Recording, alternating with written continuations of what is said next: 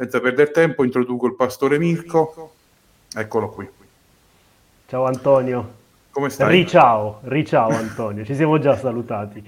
Bene, bene, tu come stai? Grazie a Dio, bene. Come stai vivendo questa quarantena? Beh, siamo in una fase nuova, eh, siamo nella fase due, io spero nella tre, nella quattro, nella cinque, in breve, in, in breve tempo, nel più breve tempo possibile. Comunque eh, domenica scorsa o due domeniche fa, due domeniche fa mi sono ritrovato a predicare questo messaggio che aveva a che fare proprio con il cambio dei tempi, descritto in Ecclesiaste, e quindi dobbiamo anche essere pronti a vivere questa nuova fase nella consapevolezza che Dio ha un piano prestabilito per ogni fase della nostra vita, che sia eh, dettata dal governo o sia, sia imposta quindi da, da qualcuno, o sia una fase che, che, che viviamo quale cambiamento di vita, quale anche el, la tematica che tratteremo stasera, no? Perché anche quel, quello di cui parleremo è proprio un cambio di fase, un cambio generazionale, un, un cambiamento ne, all'interno della Chiesa. Assolutamente. Quindi, sì, è una sfida questa nuova fase. Per me che sono fidanzato è, eh, è una fase positiva rispetto alla fase precedente, perché nella fase precedente non ho avuto modo di vedere Giorgia, invece adesso almeno la, la sto incontrando, eh, però ci sono ancora sfide anche in questa fase. Eh, immagino. Noi siamo qui a, già in fase dieci. Però è una cosa nostra tipica di Na- Napoli, ma guarda anche qui a Modugno siamo in una fase, siamo fuori fase, ecco.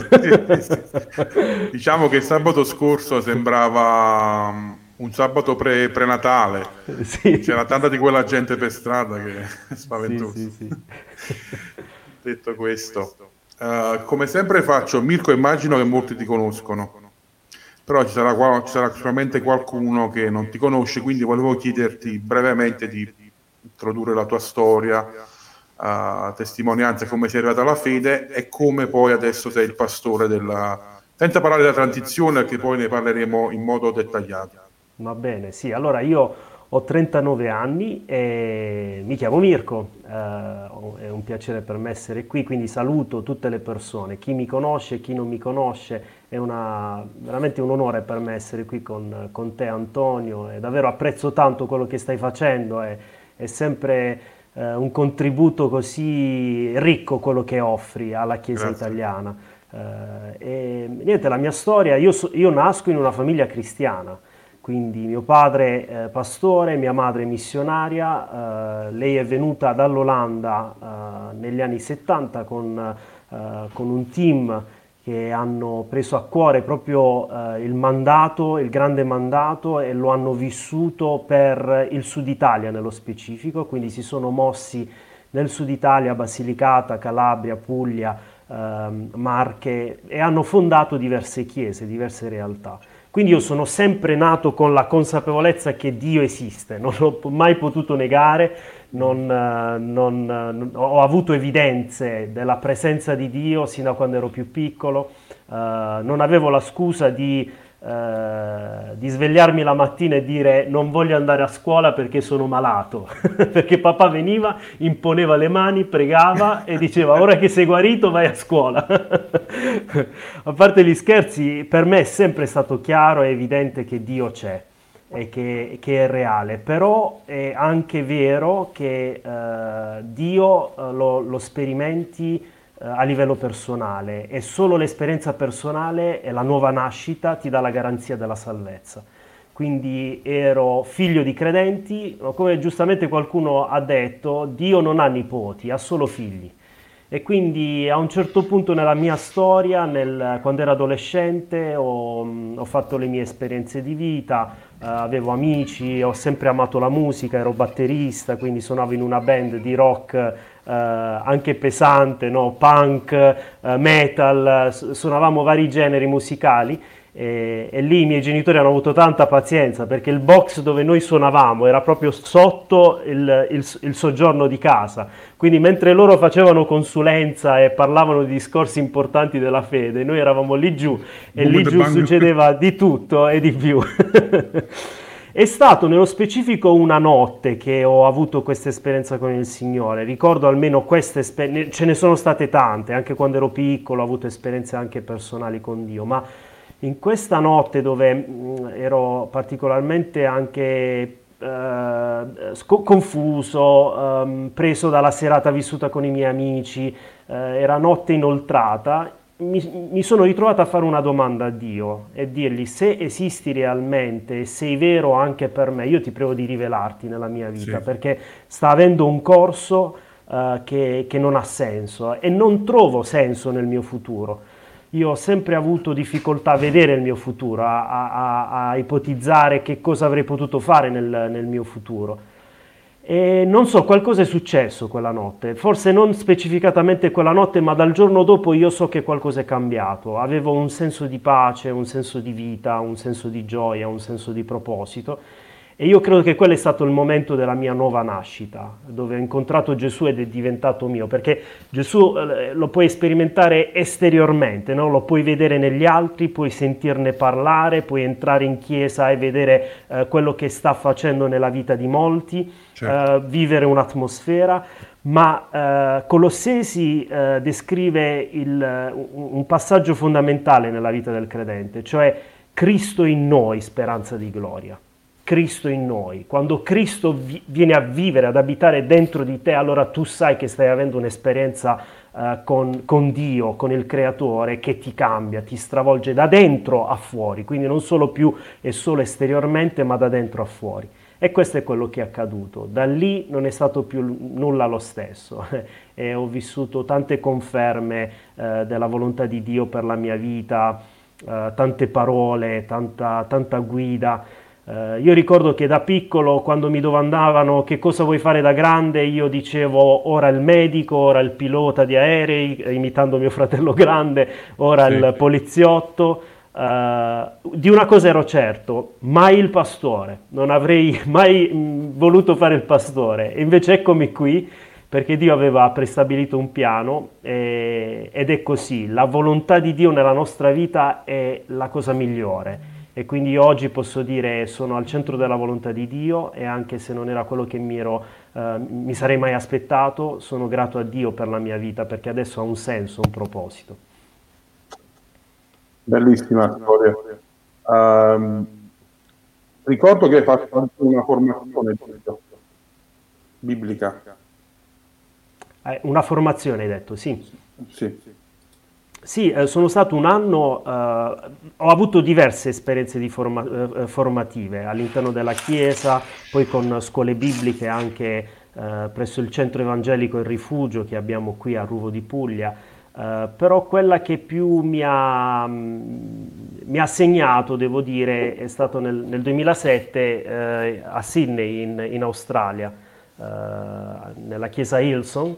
È stato per me un, un tempo davvero speciale, unico, ehm, eh, sì per, sia per il college che, che loro hanno, che è molto valido, ma anche proprio per la mia esperienza di vita, perché uscire di casa, avere la mia autonomia, ehm, eh, vivere anche a confronto con eh, altri ragazzi che venivano da ogni parte del mondo e avevano scelto di seguire radicalmente Cristo nella loro vita, confrontarmi con loro è stato, è stato molto molto formativo per me. E alcuni di loro li sento ancora, e stiamo vivendo un percorso insieme nel, nel servire il Signore che è sempre nuovo, però molto, molto, molte delle cose nella mia vita sono partite proprio in quell'anno lì, nel duemilasette mm-hmm. in Australia. È come se il Signore abbia voluto farmi vedere il potenziale della chiesa locale. Io ero andato lì per studiare uh, Youth Ministry, quindi ministero giovanile, anche perché uh, era l- la mia responsabilità in chiesa, pastore dei sì. giovani. E quando sono arrivato lì mi sono reso conto che Dio ha un piano per tutta la Chiesa, per tutte le generazioni. Ah sì? E, e, esatto, mi, mi si è aperta la mente perché ero troppo convinto che Dio avesse un piano speciale unico per i giovani e che con, con i vecchi, con gli anziani, con il resto della Chiesa avesse poco da fare. Ero un po' troppo orgoglioso, troppo preso da, da quello che facevo, e lì invece mi si è aperto proprio il... il cuore per la chiesa locale, per ogni generazione, e, e, e Dio ha un piano per la chiesa, per la chiesa a livello eh, globale, ma anche proprio per la Chiesa locale. Quando dico locale, del, del nostro quartiere, della nostra città, del nostro paesino, Dio ha un piano meraviglioso per, per la Chiesa piccola e la chiesa, chiesa grande, la Chiesa che apparentemente ha più influenza e quella che eh, magari ha meno influenza. Dio ha un piano per ogni Chiesa, ogni Chiesa gli appartiene, della sua famiglia. Sì, bellissimo. Quello che ho sempre apprezzato uh, dell'opera Pieno Vangelo è proprio questo amore per la Chiesa locale a trecentosessanta gradi. Quindi poi com'è arrivata questa chiamata a quello che non volevi fare, a fare il pastore?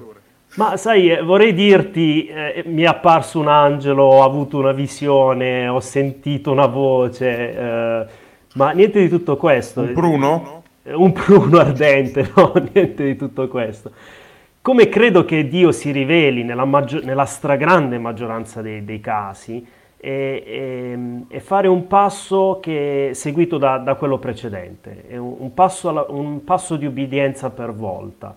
E quindi io ho obbedito a Dio nell'andare in Australia, non pensavo che fosse per me, pensavo che fosse indispensabile nel ministero giovanile che guidavo, per poi essere smentito, perché quando poi sono partito il ministero che guidavo è, è cresciuto ancora di più, è diventato ancora più influente, Eh, guidato da Sara Marinelli, e quindi eh, Dio mi ha mostrato proprio come la Chiesa è sua, gli appartiene, è lui, ed è Lui che la fa prosperare, crescere, la benedice, si serve di noi e noi abbiamo eh, il privilegio di poterlo servire, allinearci alla sua volontà. Quindi è stato un passo di obbedienza quello di partire, è stato un passo di obbedienza ancora più grande quello di rientrare dopo un anno, perché poi anche lì gli stimoli che davano è rimani per un secondo anno, rimani per un terzo anno, completa il, il percorso formativo, ma Dio è stato molto chiaro con me e, e mi ha detto torna eh, nel duemilaotto, e io sono tornato e, e sapevo che Dio voleva che io dessi una mano a papà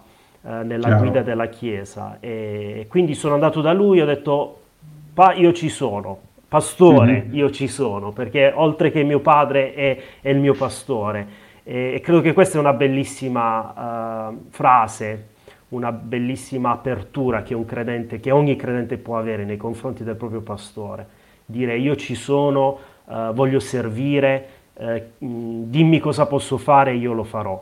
E, e lì papà ha detto sì, uh, lavoriamo insieme, mettiti al mio fianco, mostrami che cosa possiamo cambiare, um, ed è stato un bellissimo percorso di cambiamento quello che abbiamo vissuto anche come Chiesa, e quindi un passo dopo l'altro um, Dio ha mostrato la, la via.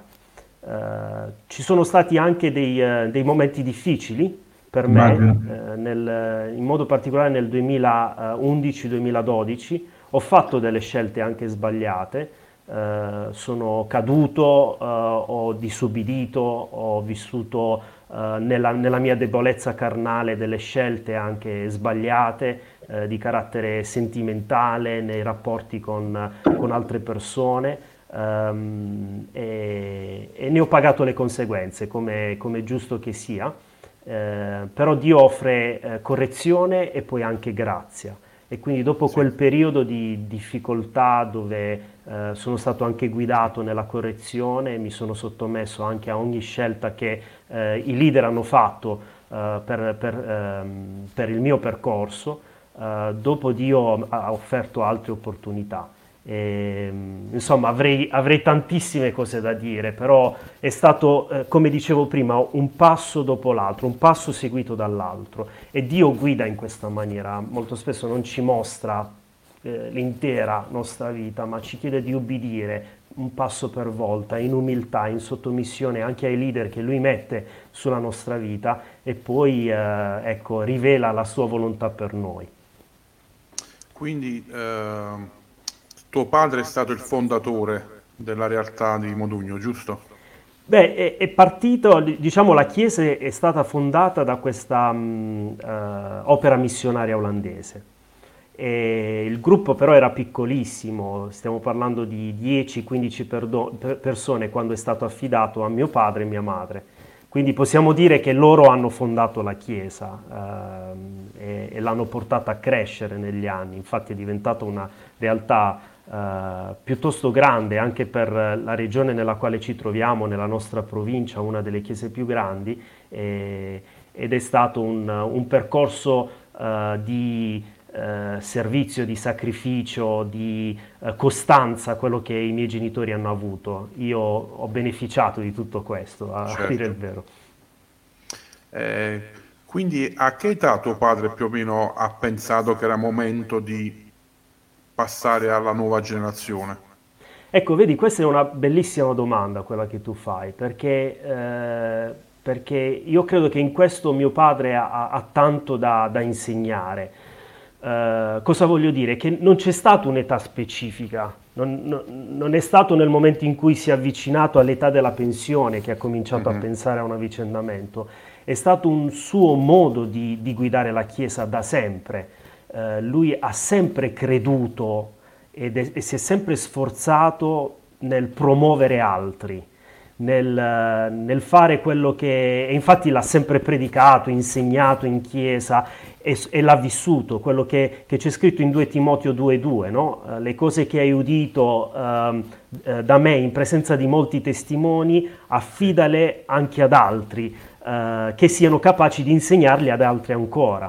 Esatto. E questo è quello che, Ges- quello che eh, Gesù ci ha mostrato, quello che l'Apostolo Paolo ha fatto con, uh, con Timoteo, e quello che eh, mio padre ha vissuto sempre in Chiesa. Um, ha fatto emergere altri, ha fatto sempre un lavoro di squadra. Il, il pulpito non era un luogo uh, e non era un, una posizione uh, riservata solo a lui. Uh, lo ha sempre aperto anche ad altri, ha rischiato, ha rischiato tanto, uh, certo. ha pagato anche le conseguenze di questi rischi, però ha dimostrato anche tanta sicurezza nella sua leadership, perché ci vuole sicurezza nel, nel credere in altri. E quindi nel, in tutto il suo percorso ministeriale, e ancora oggi, perché è, è, è attivo e vigoroso ministerialmente parlando, lui ha sempre ehm, lavorato a, a, in, mo- in modo tale che altri emergessero, che altri crescessero eh, ministerialmente. E quindi eh, sicuramente poi eh, crescendo, eh, arrivando ai... Ehm, credo che avesse eh, sessantadue anni, eh, quando ha preso in seria considerazione il passaggio di testimone. Ehm, e aveva a quel punto tutta una serie di persone sulle quali poter affidarsi, alle quali poter affidare la Chiesa. Non ero, non ero solo io. Uh, la scelta poi è stata um, guidata dalla preghiera, dal, anche dal suo aprirsi e chiedere consiglio ad altri. Uh, è stato un percorso anche nel quale lui ha uh, valutato uh, il, il passaggio di, di testimone nei confronti anche di una persona giovane, quindi uh, anche un, un cambio generazionale per la Chiesa, uh-huh. uh, perché uh, c'era un, un altro leader uh, e c'è ancora, grazie a Dio, ed è molto um, attivo in Chiesa, uh, Stefano Viale, uh, che è sempre stato il braccio destro di, di mio padre. Uh, però non ha affidato a lui la Chiesa proprio perché ha voluto uh, anche far vivere alla Chiesa un cambio generazionale, quindi puntare su una persona più giovane. Non c'è stato nepotismo, ve lo assicuro, non, non ero il, il, il, il prescelto perché figlio del pastore, uh, è stato un percorso, infatti la Chiesa lo ha vissuto come anche un, un passaggio molto naturale. Proprio su questo era arrivata una domanda, sul nepotismo. I cognomi sono quelli, chi conosce tuo padre, eh, Pinuccio, eh, quindi alcuni chiedevano, ma vi hanno accusato all'interno della vostra chiesa o all'esterno di nepotismo? Cioè, sei tu Mirko perché sei il figlio di, eh, quindi... Uh, è solo per quello. Abbiamo sentito che non lo è, ma immagino che sono arrivati questi tipo di, di, di attacchi o di ah, critiche più che attacchi. Ehm, sì, né critiche né attacchi in, da, da, nessuna, da nessuna parte abbiamo, abbiamo avuto. Um, da parte della Chiesa, come dicevo, è stato molto naturale Quindi Beh. anche nella Chiesa non, non, nessuno ha mai pensato, ecco questo è un passaggio dettato dal fatto che Mirko è il figlio, perché, perché predicavo, perché ero coinvolto nella leadership insieme ad altri, ehm, e quindi la Chiesa ha sempre apprezzato eh, la, il mio, eh, il mio servizio in Chiesa, come ha apprezzato il servizio di tanti altri leader. La Chiesa è sempre stata guidata da una squadra. Uh, papà eh, era la figura eh, di guida principale, come lo sono io ora, in qualità di pastore. Però quello che noi sempre abbiamo vissuto come Chiesa è, è un lavoro di squadra. Uh-huh. E quindi non sono io l'unico che predica, non sono io l'unico che prende le decisioni. Uh, c'è una delega, c'è un, un affidare anche ministeri completamente nelle mani di altri, sebbene la supervisione eh, rimane nel, nel, nelle mani del pastore. E quindi la Chiesa ha vissuto proprio anche in una maniera naturale, anzi aggiunge, aggiungerò ehm, qualcosa in più, è sta- la Chiesa è stata coinvolta. Eh, mio padre ha chiesto ehm, alla Chiesa che cosa pensasse ehm, in, nel, nel pensare a un futuro leader, a un, a un, a un futuro ehm, pastore, ehm, ha chiesto chi, chi, chi, venesse, chi venisse loro in, in mente, no? uh, e, e in molti hanno detto Mirko, ma, mm-hmm. mh, ma proprio perché eh, la mia presenza era eh, la guida dello Spirito Santo in tutto questo è, è stata molto evidente.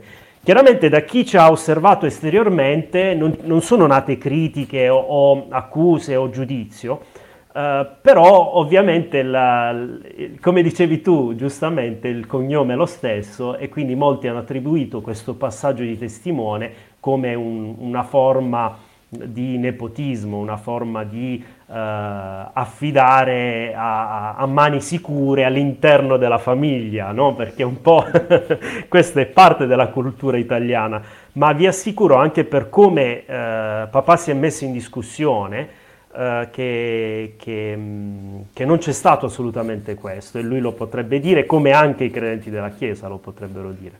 Sì, sì, è una domanda che ti ho fatto, io conosco bene il retroscena, quindi sono più che consapevole, e poi so quanto vali tu, quindi non è una questione di scelta perché sei il figlio. Uh, ci spieghi un attimo come è, è accaduto tutto questo, cioè c'è stato un periodo dove era, eravate entrambi pastori, oppure uh, un periodo dove Uh, tu eri tipo il braccio destro, oppure cioè com'è avvenuto proprio la transizione, quanto è durata? Spiegaci un po', perché immagino che sia la parte un po' più cruciale del passaggio, no? Sì, allora eh, c'è da dire questo. Al, eh, nel duemilaotto, quando sono rientrato dall'Australia, eh, c'è stata questa collaborazione intensa da parte mia nei confronti di papà e anche della squadra pastorale, al punto tale che Uh, papà ha voluto darmi una, una nomina che uh, desse anche una certa chiarezza alla Chiesa del mio ruolo, e quindi la nomina era pastore esecutivo, e quindi uh, avevo questo incarico uh, che, mh, che aveva a che fare con tutta l'organizzazione degli incontri domenicali, del, degli eventi di Chiesa, del, uh, del coordinamento di, um, della pianificazione, dei calendari.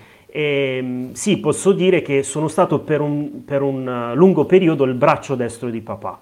Uh, poi c'è stato questo momento un po' uh, difficile che io ho vissuto, che descrivevo prima, nel duemiladodici, e, e lì si è tutto fermato. Uh, al, um, e, e la mia ripartenza c'è stata proprio con un, con un, con un lavoro ministeriale completamente uh, distaccato rispetto alla Chiesa di Modugno. Uh, ho collaborato nel, nel, nel fondare, diciamo così, e nel far partire eh, il gruppo eh, Pieno Vangelo a Mottola, quindi lì ora c'è una chiesa e ho lavorato lì eh, per tre anni. Il, eh, il momento, diciamo, di avvicendamento ehm, vero e proprio è partito nel duemilaquattordici. Mio padre era in preghiera per comprendere anche come questo potesse accadere. Si è confrontato con un suo amico pastore americano, eh, Dana Erickson. Eh, lui eh, veniva regolarmente in chiesa da noi e ogni qualvolta lui è venuto, a scadenza temporale di tre quattro anni, ha sempre insegnato sulla leadership in chiesa da noi. Eh, in questo, nel duemilaquattordici mio padre eh, ha chiesto a questo pastore eh, consigli, consigli sul, sull'avvicendamento, consigli sul, sul passaggio di testimone.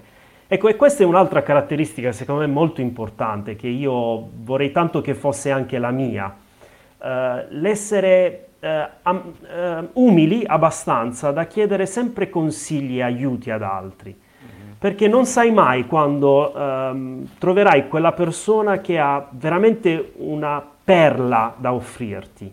In questo caso, per la semplice domanda che mio padre ha fatto a questo pastore, Uh, si, è, si è aperto un percorso meraviglioso guidato da questo pastore. Perché?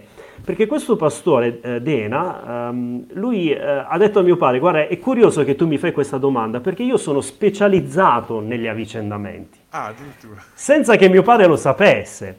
Quindi lui viene chiamato in America, dove è molto più, è, è molto più consueto, no? Vivere questi avvicendamenti e questi passaggi di testimoni. Ci sono delle denominazioni che prevedono proprio una scadenza ministeriale per il pastore, quindi quattro eh, anni, cinque anni, e poi il passaggio deve avvenire per forza. E quindi lui viene chiamato ad intervenire e ad agevolare, a facilitare eh, il, il cambio di testimone. E, e quindi lui era preparatissimo, era la persona perfetta, ma ovviamente in questo noi vediamo la mano di Dio, ovviamente in questo vediamo proprio come lo Spirito Santo ha guidato tutto, anche perché c'è da dire che questo pastore in questa occasione è venuto qui in Italia perché non, non ha ottenuto i visti necessari per andare in India. Uh, perché il, il, il suo piano era quello di portare un gruppo uh, in un'esperienza missionaria in India quell'anno, però i, i visti non, non, non, non c'erano, non, non, ci, non c'è stata la possibilità di ottenere questi visti, e quindi ha, ha dirottato il suo, um, il suo viaggio missionario qui in Sud Italia, da, dal suo amico uh, Pinuccio, che... che che quindi è mio padre, e, e hanno avuto questa conversazione. Da lì è cominciato il percorso vero e proprio, quindi ci ha, ci ha illustrato proprio i vari passaggi, i passaggi eh, nei confronti della Chiesa, della scuola pastorale, il coinvolgimento di preghiera, eh, del digiuno, eh, ci ha illustrato tutte le, le diciamo, i pericoli che, c'è, che ci sono in un... in un avvicendamento, e tutte le cose da prevedere in un passaggio di, te- di testimone. Un'immagine che ricordo che lui ci ha, ci ha offerto, l'illustrazione, è quello del, della freccia che, uh, che utilizziamo, l'indicatore di segnale che utilizziamo in, in macchina quando dobbiamo svoltare, no? La freccia è, è, un, è, un, è un'indicazione che diamo a chi uh, ci segue uh, per fargli capire che stiamo per svoltare, e per evitare incidenti, affinché capiscano che eh, stiamo andando in una direzione diversa da quella precedente, che stiamo rallentando. E, e, e lui ci ha parlato, no, dell'importanza di, um, di questa freccia, uh, di, wow. di segnalare alla Chiesa con largo anticipo. Infatti c'è stato un anticipo che, se non ricordo male, è stato di uh, sette otto mesi, uh, un preavviso, alcuni segnali dati alla Chiesa per far capire: stiamo entrando in una nuova fase. Ecco, parlando di fasi, eh, stiamo, stiamo l- realmente per vivere quello che, eh, di cui papà ha sempre parlato, perché comunque ha parlato alla Chiesa del, del fatto che non sarebbe stato lì per sempre, che, che ci sarebbe stato un avvicendamento. Quindi la Chiesa era preparata, ma a livello teorico, in una maniera anche vaga.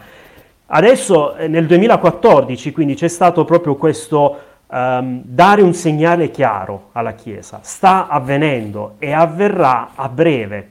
E quindi è stata coinvolta la Chiesa in preghiera, e, e poi è stato, è stato coinvolto uh, in maniera molto attiva uh, l'intero, l'intera leadership di Chiesa, in primis la squadra pastorale, quindi la squadra dei ministri più coinvolti e in prima linea e, e vicini a mio padre. Con loro abbiamo fatto proprio un percorso uh, guidato sempre da questo pastore, e, e io, io direi che questa è stata anche una chiave vincente: avere una perso- persona esterna alla realtà aiuta una tantissimo, super parte, una che... super parte aiuta tantissimo, come puoi immaginare, no? Perché non è tutto sulle spalle del pastore che eh, sta affidando, um, il, il, che, che sta affidando ecco, la responsabilità della Chiesa a un nuovo pastore. Non è tutto su, sul nuovo pastore, perché poi ci sono nu- mh, tante pressioni che, no. che, che si vivono in, questo, in questa fase. Quindi lui ci ha aiutato tantissimo ed è stata veramente una guida uh, meravigliosa in tutto questo percorso.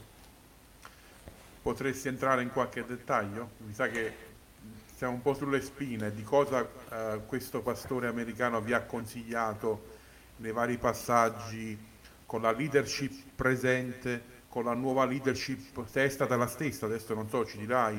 Uh, quindi questi otto mesi, cosa è successo praticamente nella vostra comunità? Beh, allora, il, quello che è successo, è, diciamo che... È, La maggior parte, il novanta per cento del lavoro è avvenuto dietro le quinte, non dal, dal pulpito, non in, in maniera eh, diciamo um, eh, che coinvolgesse la Chiesa tutta in una prima fase, ma dietro le quinte in preghiera e eh, coinvolgendo la squadra pastorale. Parlando della squadra pastorale, ecco, questo è una temati- un aspetto che, che è molto interessante, perché il pastore Dana, lui ha, ha detto a mio padre, eh, adesso che lascerai eh, la tua responsabilità, la squadra verrà guidata da Mirko. Eh, nel, nel guidare questa squadra, lui deve poter avere la libertà di cambiarla totalmente, di mantenere alcuni membri di questa squadra, o di mantenere l'intera squadra, eh, perché non, è, non, non, può essere, non può essere la tua squadra ora guidata da lui, perché è e rimarrà la tua squadra, ma Mirko ha bisogno della sua squadra. E quindi lui eh, ha, ha fatto questo discorso, in primis nei confronti di mio padre, affinché lui fosse anche preparato a questo cambiamento, perché anche il, eh, il pastore che... Mh, Uh, che, che, che, che, che sta lasciando quest- la, la responsabilità, e quindi in questo caso mio padre, uh, vive tanti stati d'animo prima, durante e anche dopo, e quindi uh, Dana lo ha preparato anche a, ai grossi cambiamenti, a volte um, anche traumatici, che, che avrebbe potuto vivere mio padre. E quindi ehm, Dana ha lavorato nei confronti di mio padre eh, in questa direzione, e poi nei confronti della squadra. Ah, ah, lui ha detto questo, ha detto: io quando vado nelle chiese in America faccio questa cosa per iscritto, e cioè eh, metto su carta un documento dove ehm, mi aspetto che ogni ministro, ogni leader della chiesa, facente parte della squadra del pastore eh, emerito, quindi che, che, che lascia, eh, firma la sua dimissione, ecco, firma il fatto che sta lasciando l'incarico eh, all'atto dell'avvicendamento. Eh, nei nostri confronti non l'ha fatto per iscritto, però eh, si è assicurato che fosse chiaro per tutti i membri della squadra che nel giorno in cui ci sarebbe stato questo avvicendamento, io avrei avuto la libertà di cambiare totalmente squadra e eh, riposizionare altre persone al posto loro, eh, se avessi voluto. E poi ha fatto, ecco, quindi ha fatto questo discorso con mio padre, l'ha fatto con la squadra e poi l'ha fatto con me. E, e con me è stato un po' più specifico, e mi ha detto: Mirko, eh, io con te vor- vorrei ecco, parlare in maniera chiara. Tu cosa pensi di fare? Pensi di mantenere questa squadra, pensi di cambiarla totalmente, pensi di cambiare alcuni membri? E, e io gli ho detto: guarda, voglio pregarci, anche se saprei già cosa dirti. Um, e quindi ho pregato su, però ho confermato uh, l'intera squadra di mio padre, perché proprio... Uh, non c'era dubbio che papà avesse lavorato talmente bene con ognuno di loro, e anche il loro so- supporto, sostegno nei miei confronti, lealtà, uh, elasticità anche al cambiamento, fosse totale. Infatti io ho ancora questa squadra, più altri membri che si sono aggiunti negli anni. Sì. Uh, e questo è stato solo uno degli aspetti. Altri aspetti hanno, mh, eh, sono stati proprio anche la formazione di un team, di, un, di una squadretta, eh, lui l'ha chiamata una task force, eh, quindi una forza eh, eh, che, che si è curata di ehm, pianificare il calendario di questo avvicendamento, ogni passaggio, e metterlo su carta. Tutto quello che abbiamo discusso, di cui abbiamo parlato nella squadra pastorale, tutto quello che, eh, che lui ci ha condiviso, adesso doveva concretizzarsi con date, ehm, appuntamenti, ehm, una descrizione eh, messa su carta che tutti potessero leggero, leggere, eh, e anche perché quando poi la metti su carta diventa più ehm, eh, chiara, anche più eh, determinante per, eh, per chi la legge. E quindi c'è stata questa task force di quattro cinque persone che hanno eh, stilato questo documento, un documento che oggi sono andato a rileggere, molto interessante, nel quale abbiamo proprio stabilito tutti i passaggi che avremmo vissuto.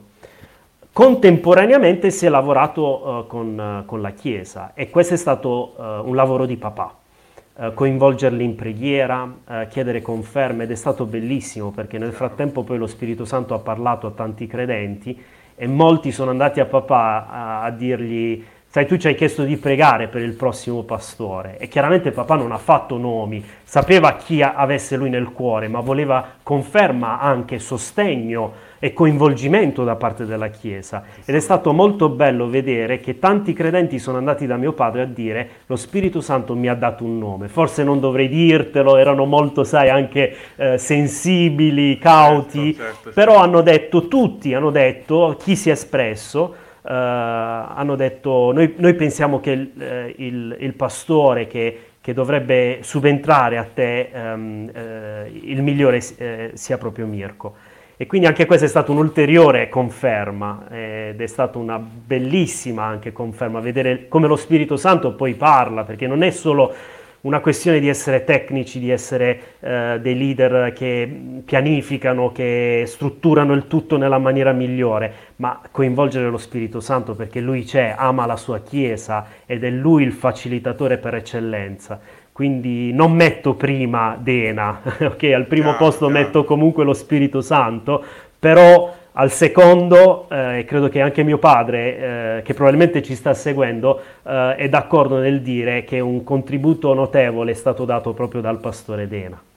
Se poi tuo padre sarà d'accordo, voglio fare una puntata pure con lui per vedere la sua prospettiva, sarebbe molto interessante. Molto, molto, sì. Da chi ha dovuto lasciare il bambino, no?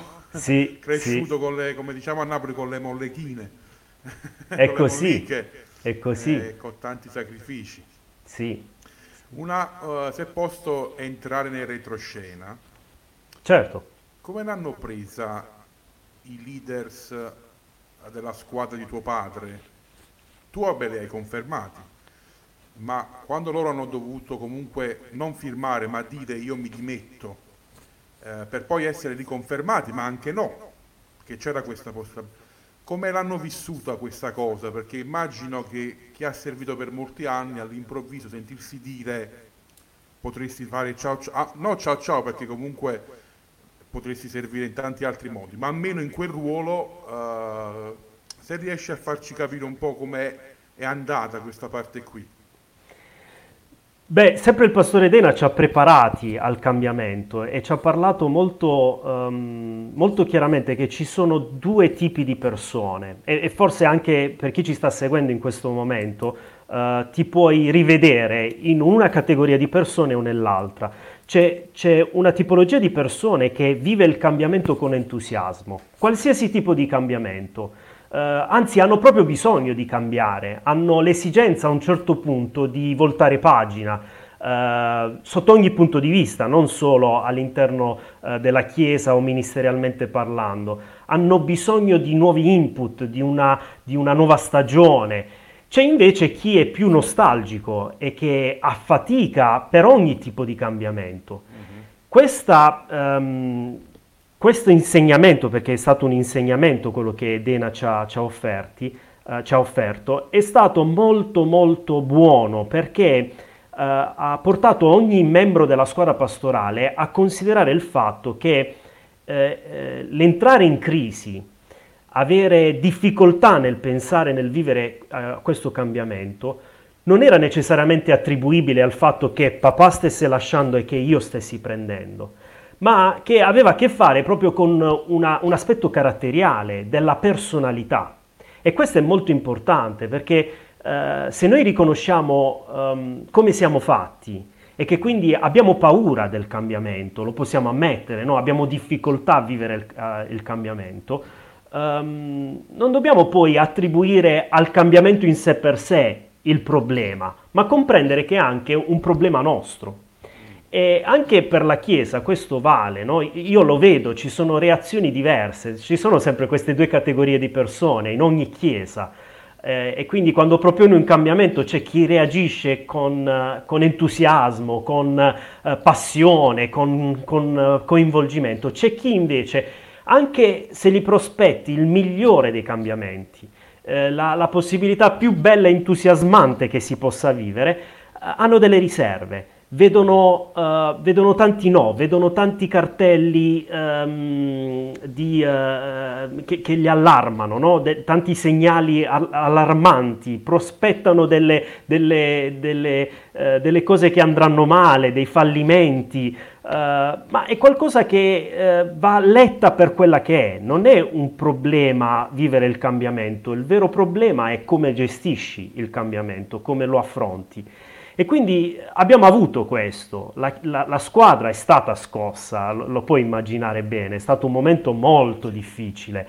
C'è chi era entusiasta, c'era chi è proprio aspettava con eh, passione questo, questo momento, questo cambio di, di, generazionale, questa nuova stagione di Chiesa. Tutti erano consapevoli che papà poi non è che se ne stesse andando via o stesse abbandonando la Chiesa, quindi era solo un, un cambiamento in... Uh, per la crescita, per, per, per il meglio, per il futuro della Chiesa. Uh, però ecco, eh, ci, c'è stato un incontro uh, nel quale io non ero presente, non potevo essere presente. Quindi questa è un'altra, un'altra cosa molto interessante che il pastore Dana ha fatto. Ha fatto una riunione con la squadra pastorale e con il pastore, con il pastore uh, Pino, E, e con loro ha, ha parlato a lungo eh, di, di questo avvicendamento e nello specifico di tutte eh, le, mh, eh, le paure, eh, le riserve eh, che ciascuno viveva magari nei miei confronti.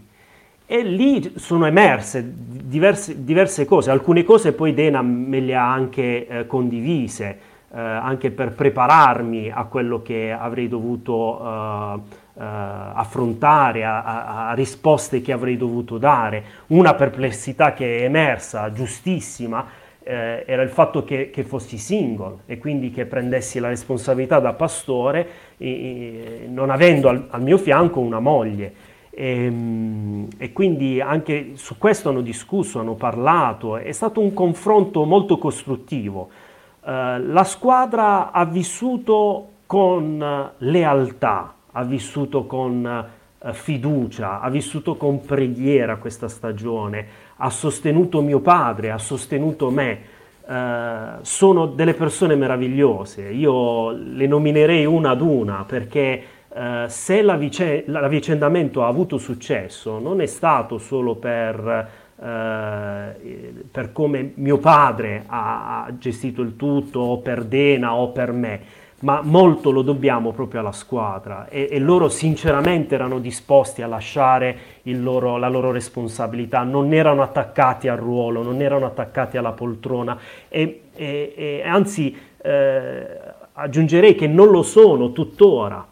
E, e questa è una bellissima attitudine, è, è, è amare la Chiesa, non amare il proprio ruolo e la propria posizione, amare gli altri, amare il servire gli altri, perché la leadership eh, Gesù l'ha, l'ha completamente eh, eh, ridefinita. eh, con i suoi discepoli, proprio quando loro bisticciavano fra di loro. E ha detto: il maggiore fra di voi sia il servo di tutti. Quindi non è una, una leadership piramidale dove c'è chi è alla punta e poi chi è eh, sotto, eh, ma piuttosto è, un, è una piramide a, a rovesciata, dove chi, chi guida e ha maggiore influenza e maggiore responsabilità è, è colui che si dimostra essere il più umile, il servitore di tutti, disposto a, lascia, disposto a lasciare ogni cosa eh, per il bene degli altri, per il bene della Chiesa e per il bene dell'avanzamento del Regno. Quindi ehm, la squadra ha avuto momenti di entusiasmo, momenti di smarrimento, momenti di confusione, momenti di certezza. Hanno, si è vissuto di tutto, non solo nella fase a cavallo eh, tra il duemilaquattordici e il duemilaquindici, quindi proprio la fase clou del, del, dell'avvicendamento, ma anche negli anni successivi. Perché poi il vero, la vera transizione non è in quella fase, la transizione vera E, e da, dal momento in cui eh, accade nel momento in cui eh, il nuovo pastore è stato nomi, nominato tale, e il, il pastore emerito deve fare un passo indietro, e, e questa è tutta un'altra storia, ed è lì che papà anche ha dimostrato una forte umiltà. Io ho sentito di altri pastori e di altre esperienze di avvicendamento dove in questa fase Il, il, il pastore che ehm, ha, ha lasciato eh, si è ricreduto e ha ripreso in mano le redini, e addirittura ha causato divisione, spaccatura nella Chiesa, perché è traumatico quando poi si, si torna indietro nei, nei propri passi e non si è completamente convinti anche della, della scelta. Oppure si lascia ma non si lascia. Cioè c'è sempre una mano l'hai lasciata ma l'altra la tiene ancora strettissima, no? Esatto, esatto.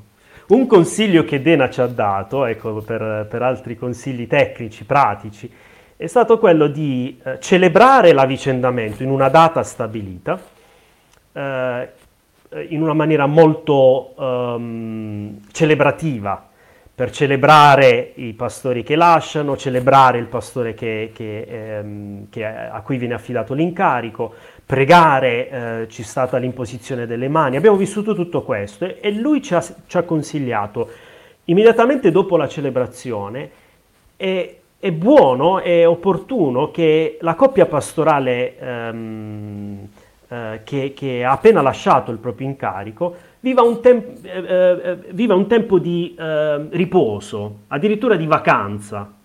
E quindi il pastore Dana ci ha consigliato di fare quale regalo alla coppia pastorale eh, un, una vacanza.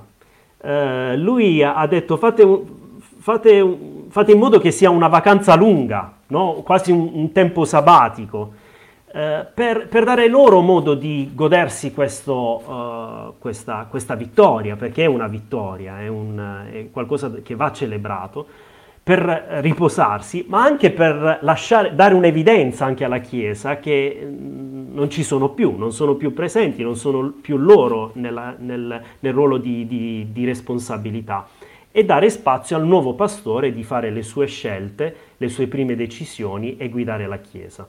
Noi abbiamo ridimensionato questo tempo perché papà non se la sentiva di stare tre mesi in vacanza. Per chi conosce mio padre, è una persona che non può stare fermo in vacanza, seduto su una sdraio a leggere un libro. E quindi abbiamo ridotto questo tempo a un mese o qualcosa, forse quaranta giorni. Eh, però è stato molto utile, anche perché ha dato al loro modo di, eh, di, di staccarsi completamente, e poi a me anche di prendere completamente la responsabilità eh, de, del, del pastorato. Bellissimo questo consiglio.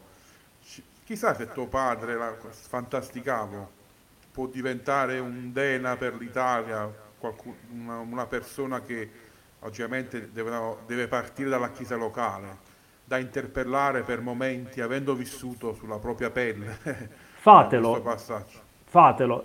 Io citerei a questo punto a dire una cosa, Antonio.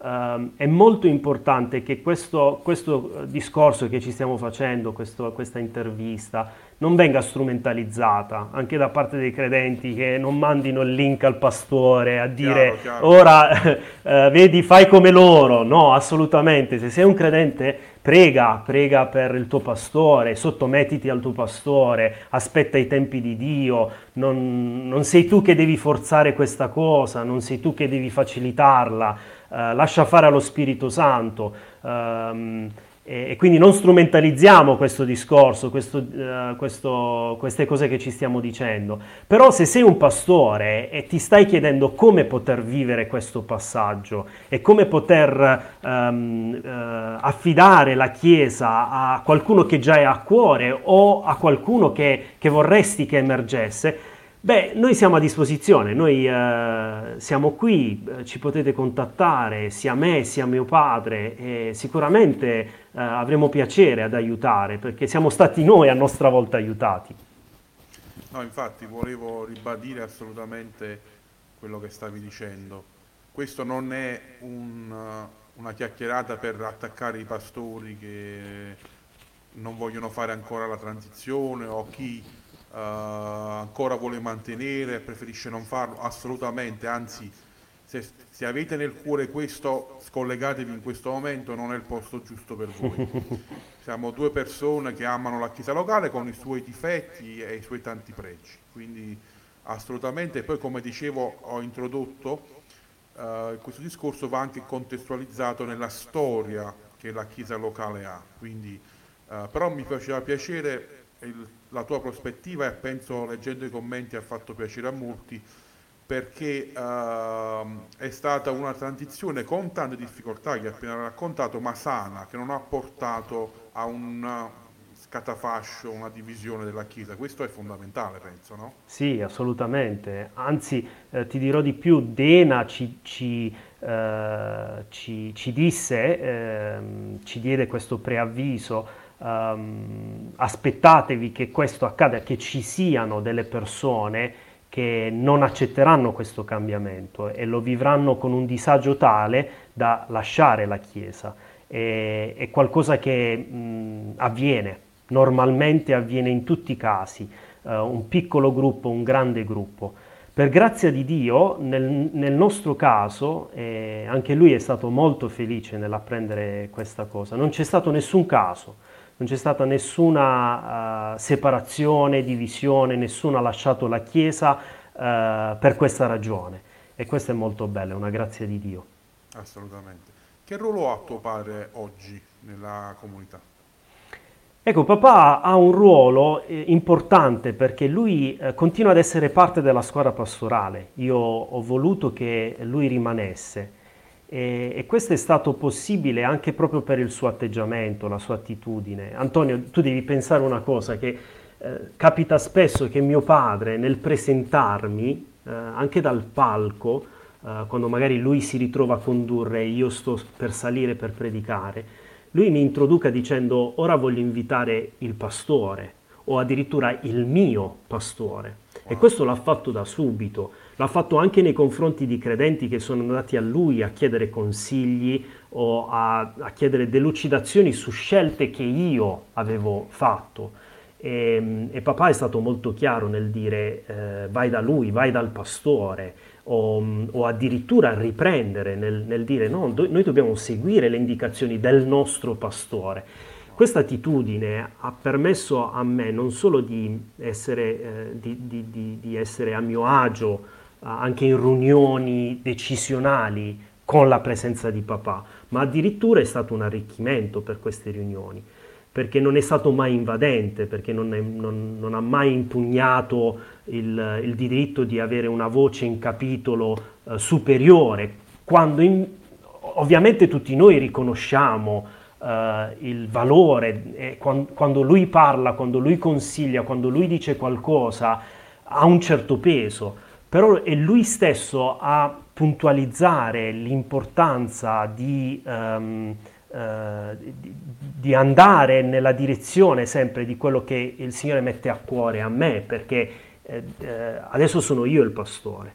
E E quindi lui è parte della squadra pastorale, è attivo ancora nelle predicazioni, quindi eh, lui predica ancora in chiesa e offre un contributo meraviglioso, unico, perché poi questa è la bellezza anche di lavorare in squadra, che mh, eh, il, il mio modo di predicare non sarà mai uguale a quello di mio padre, quello Chiaro. di mio padre al mio come a quello di altri membri della squadra. Ed è un arricchimento quando c'è il coinvolgimento di più ministri che predicano. Uh, e, e, e quindi lui, lui predica, lui è attivo anche nei confronti del, uh, dell'aiuto ne, delle persone più anziane. Uh, per un lungo periodo, nei primi anni del, del mio pastorato, ho, ho detto a mio, mio padre: pa, io ho in tutto quello che eh, ehm, è affidato a, ad un pastore di fare, eh, c'è, c'è un incarico che veramente non riesco a gestire bene, ed è quello di eh, predicare nei funerali o eh, guidare dei funerali. E quindi in un primo, per i primi anni eh, lo ha fatto sempre lui. Poi chiaramente ehm, eh, eh, grazie a Dio eh, anche in me è nata sempre più sicurezza nel farlo. Però lui è molto coinvolto, anche perché eh, le persone più anziane sono legate ovviamente a lui eh, da, un, da un, un affetto, da una stima, da un percorso, da una storia vissuta con papà. E quindi eh, lui ehm, fa ancora visite in casa nei confronti di, di persone che, che chiedono il suo intervento, il suo aiuto. Eh, e poi è coinvolto, ecco, nella squadra pastorale, eh, nel... Nel, nelle decisioni che prendiamo insieme e, e, e poi è sempre presidente del, della nostra associazione, l'associazione del, della missione del Pieno Vangelo, quindi in qualità di presidente anche gestisce tutta la, la parte burocratica. Lui sarebbe il mio datore di lavoro da un punto di vista, ecco, uh, di, uh, um, uh, di, di normativo, ecco, giuridico. Uh, la gestione del Rifugio, che è un, um, uh, è, è un centro evangelico che abbiamo a Ruvo di Puglia, lui ha la supervisione in qualità di presidente. Insomma, è ancora molto molto attivo. Se, se doveste venire qui in Puglia uh, trovereste uh, più me seduto ad, ad una scrivania che mio padre. Mio padre è sempre in giro, sempre attivo e sempre al servizio del, del regno. Mirko, non parliamo del Rifugio, che qua scoppiano le lacrime, eh? c'è, una, c'è tro, troppi ricordi, troppi. Anche con tuo padre, tra l'altro, che ricordo che spesso era eh, tra i relatori anche del campeggio che organizzavamo con la chiesa di Giuliano. E tu ne hai vissuti di, di campeggi, sì, eh? eh? Io tra adolescenti d'oggi, quelli esatto. nostri della nostra chiesa, a volte mi facevo tre settimane di fila a Ruvo, al, al Rifugio, tra adolescenti d'oggi. Quella dei giovani di Giuliano e quella delle famiglie di Giuliano. Sì, non me ne andavo sì, più. Sì. E il Rifugio, dovessi venire oggi, è ancora più bello, è ancora è più un posto di pace, di riposo, idoneo ai ritiri. Stiamo pregando perché in questo tempo purtroppo tanti appuntamenti sono saltati, e quindi preghiamo per tutti i centri evangelici che risentono anche economicamente di questo, di questa, di questa problematica.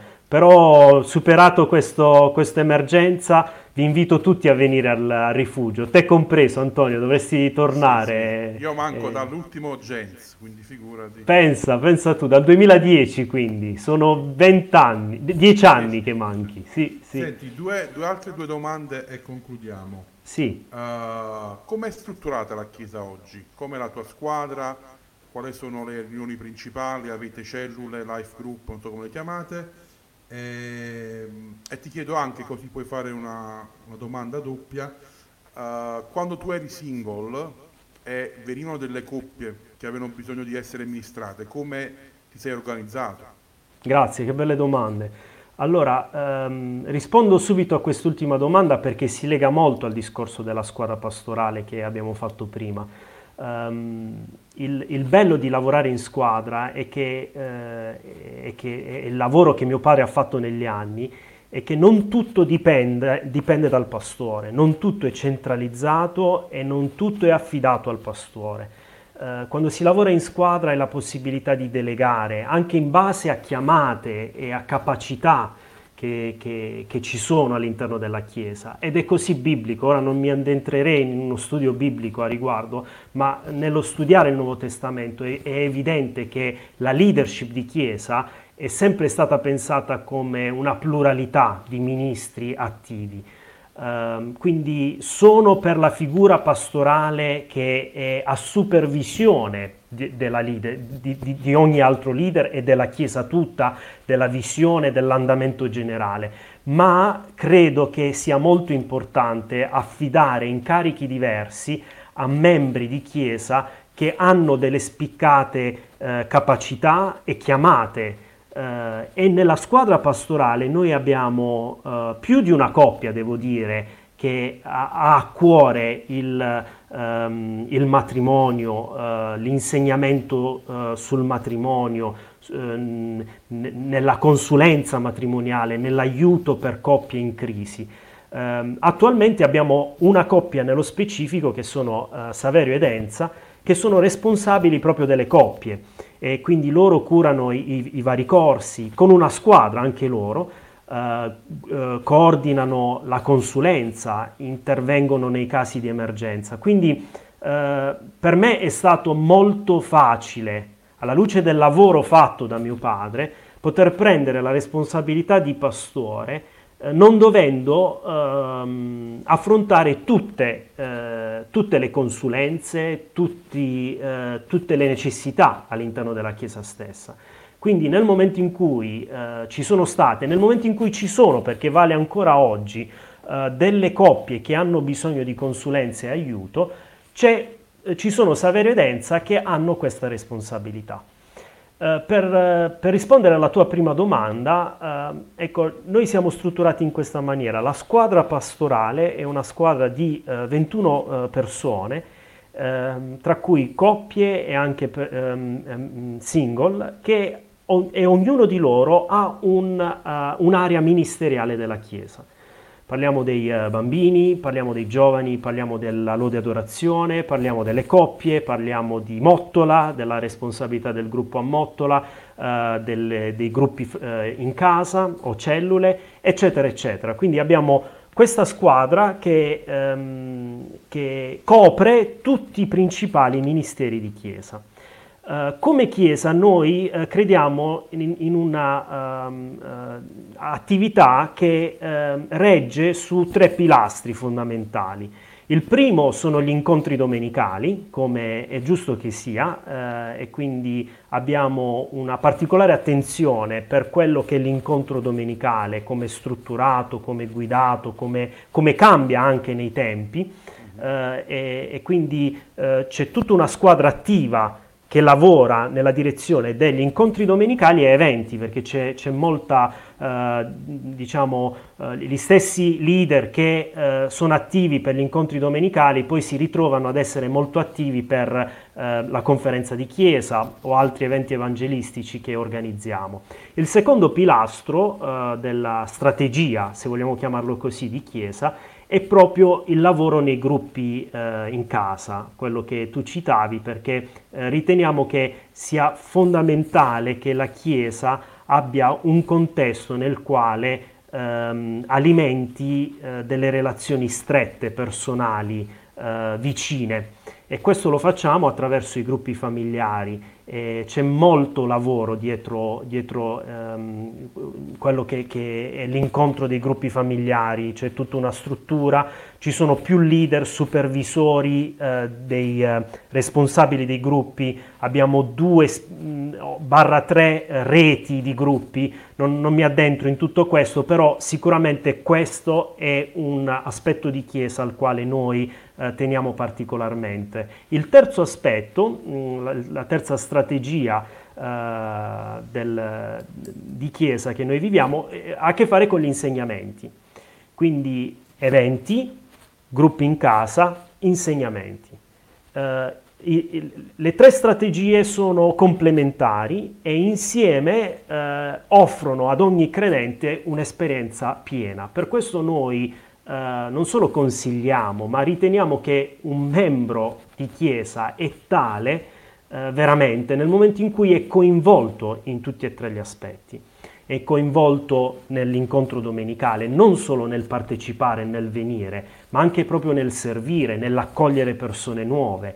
Ehm, nel momento in cui fa parte di un gruppo familiare, quindi vive l'esperienza tu per tu con, con quelle che possono essere altre otto dieci persone ehm, del, del proprio gruppo familiare, e nel momento in cui eh, continua a crescere nella conoscenza e quindi negli insegnamenti. E abbiamo dei corsi, eh, noi li chiamiamo percorsi, ehm, della durata di due tre mesi ciascuno, che eh, sono eh, specifici proprio per eh, il livello di maturità, diciamo così, eh, di conoscenza biblica che ogni credente ha. Quindi il percorso uno è, è, è, è ovviamente per chi comincia a camminare nella fede, il percorso due è per chi eh, è membro di chiesa e quindi vuole crescere nella consapevolezza di che cosa significa eh, far parte di una chiesa, come servire nella chiesa, la propria chiamata ministeriale, eccetera. E il terzo è un percorso proprio alla leadership, a come essere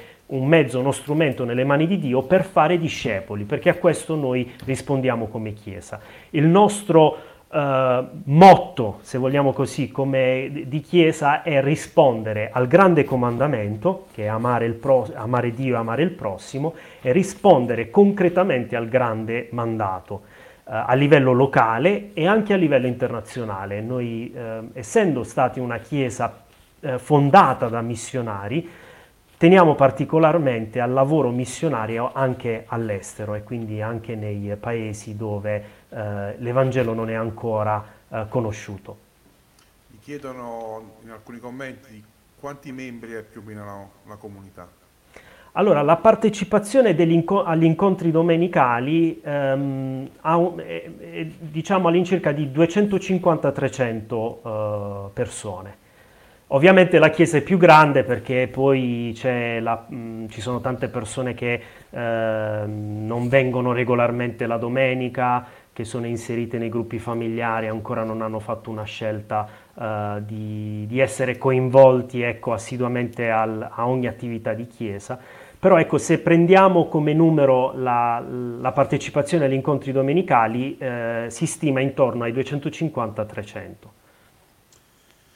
Mirko, guarda, è stato meraviglioso, avrei ancora tante altre domande, ma eh, non vogliamo stancare chi ci sta seguendo certo, all'inizio. Certo. Però mi prometti di tornare in un'altra diretta più in là? Assolutamente, assolutamente, mi piacere, fa molto piacere. Eh, approfondire il discorso cellula, come lo tenete strutturato e tutto il resto che stavamo parlando adesso, ma eh, non è la parte dell'argomento di oggi, poi lo potremo approfondire. Io ti ringrazio tantissimo. Grazie a te, Antonio. È stato veramente bello, una benedizione ascoltare. Conoscevo la storia, ma sentita direttamente da te, con tutti i retroscena, è stata tutt'altra, tutt'altra cosa. Io adesso ti, se vuoi, non so, dire qualche altra cosa, un saluto, sei, sei libero. Sì, io approfitterei per leggere un solo verso. E prima di leggerlo voglio ehm, ringraziarti di vero cuore, l'ho già fatto prima, ti stimo tantissimo e, e credo in quello che stai facendo, credo che Dio ha, un, un, uh, ha riservato per te un, un ruolo importante all'interno della, uh, della Chiesa italiana, e quello che offri è un arricchimento, anche stasera lo hai dimostrato. Uh, non è solo il mio contributo, ma è proprio il tuo contributo, il tuo anche, la tua capacità di fare domande, la tua, il tuo volerti mettere in gioco, dedicare il tuo tempo e non è da sottovalutare, quindi Grazie. Ti ringrazio tanto per tutto quello che fai, per gli insegnamenti, per quello che porti avanti, insomma potrei uh, allungare la lista di ringraziamenti, però uh, semplicemente ti dico grazie Antonio per chi sei e per quello che significhi per tutta la Chiesa, per tutte le persone che ci stanno ascoltando e per me in prima persona. Persona. In primo Tessalonicesi, al capitolo cinque, dal versetto dodici, dice: Fratelli, vi preghiamo di avere riguardo per coloro che faticano in mezzo a voi, che vi sono preposti nel Signore e vi istruiscono, e di tenerli in grande stima e di amarli a motivo della loro opera. Vivete in pace tra di voi. È proprio il versetto chiave, potremmo dire, tutto il nostro discorso. Grazie Pastore Mirko, amico Mirko, anzi direi, perché Grazie ci conosciamo da tanti anni. È vero. Uh, Grazie veramente, è stato veramente un piacere. Ti saluto, rimani in linea, poi ci sentiamo io e te. Fra un Va video. bene, sì, io sì, saluto sì, gli certo, altri. Certo. Ok, uh, perdonate l'audio che era un po', non so, mi hanno scritto più persone che c'era un piccolo ritorno, non so cosa era accaduto, comunque penso che il messaggio è arrivato molto chiaramente, è stata veramente una benedizione avere il pastore Mirko con noi e vedere eh, in modo concreto come è, è vissuta questo, questa transizione, avvicendamento, passaggio del testimone, chiamiamolo come vogliamo noi, da una generazione all'altra, e come nonostante ci sono e non c'è un modello perfetto, e nonostante ci siano difficoltà, Dio si muove, lo Spirito Santo si muove, e, e quanto è bello poter passare da una generazione all'altra eh, stimando quello che è stato fatto prima, costruendo su quello che hanno fatto prima. Eh, a volte, eh, e penso di leggere anche il cuore di Mirko su questo, noi non vogliamo come giovani costruire da, da, da niente, vogliamo anzi salire sulle spalle di questi giganti che sono stati prima di noi, questi uomini, tra cui il pastore Pinuccio e tanti altri in questa nazione, che hanno veramente sacrificato tanto, e noi stiamo raccogliendo il loro sacrificio, i frutti di tanti sacrifici, eh, quindi vogliamo stimare Uh, quello che è stato fatto. Io vi ringrazio ancora per la vostra pazienza, siete rimasti in tanti fino alla fine, eh, ci vediamo alla prossima, uh, mettete mi piace a questa pagina perché avremo altre interviste nei prossimi giorni, parleremo di cocaina digitale, eh, un po' con le dipendenze legate al mondo digitale, avremo un ospite dagli Stati Uniti, parleremo, intervisterò un ginecologo Uh, che è contro l'aborto e vedremo un po' lui cosa ci dirà, riparleremo della, dell'aborto e intervisterò nei prossimi giorni anche una donna americana che è stata violentata e ha deciso di tenere il bambino e rifiutare l'aborto, quindi questi saranno un po' i temi dei prossimi giorni. E approfitto anche per ricordare che domani ho un'intervista, questa settimana qui è l'unica che abbiamo messo tre interviste. Domani eh, parleremo con tre autori di tre libri meravigliosi e quindi vi invito a essere presenti. Troverete tutte le informazioni e gli orari sulla pagina. Dio vi benedica, grazie ancora.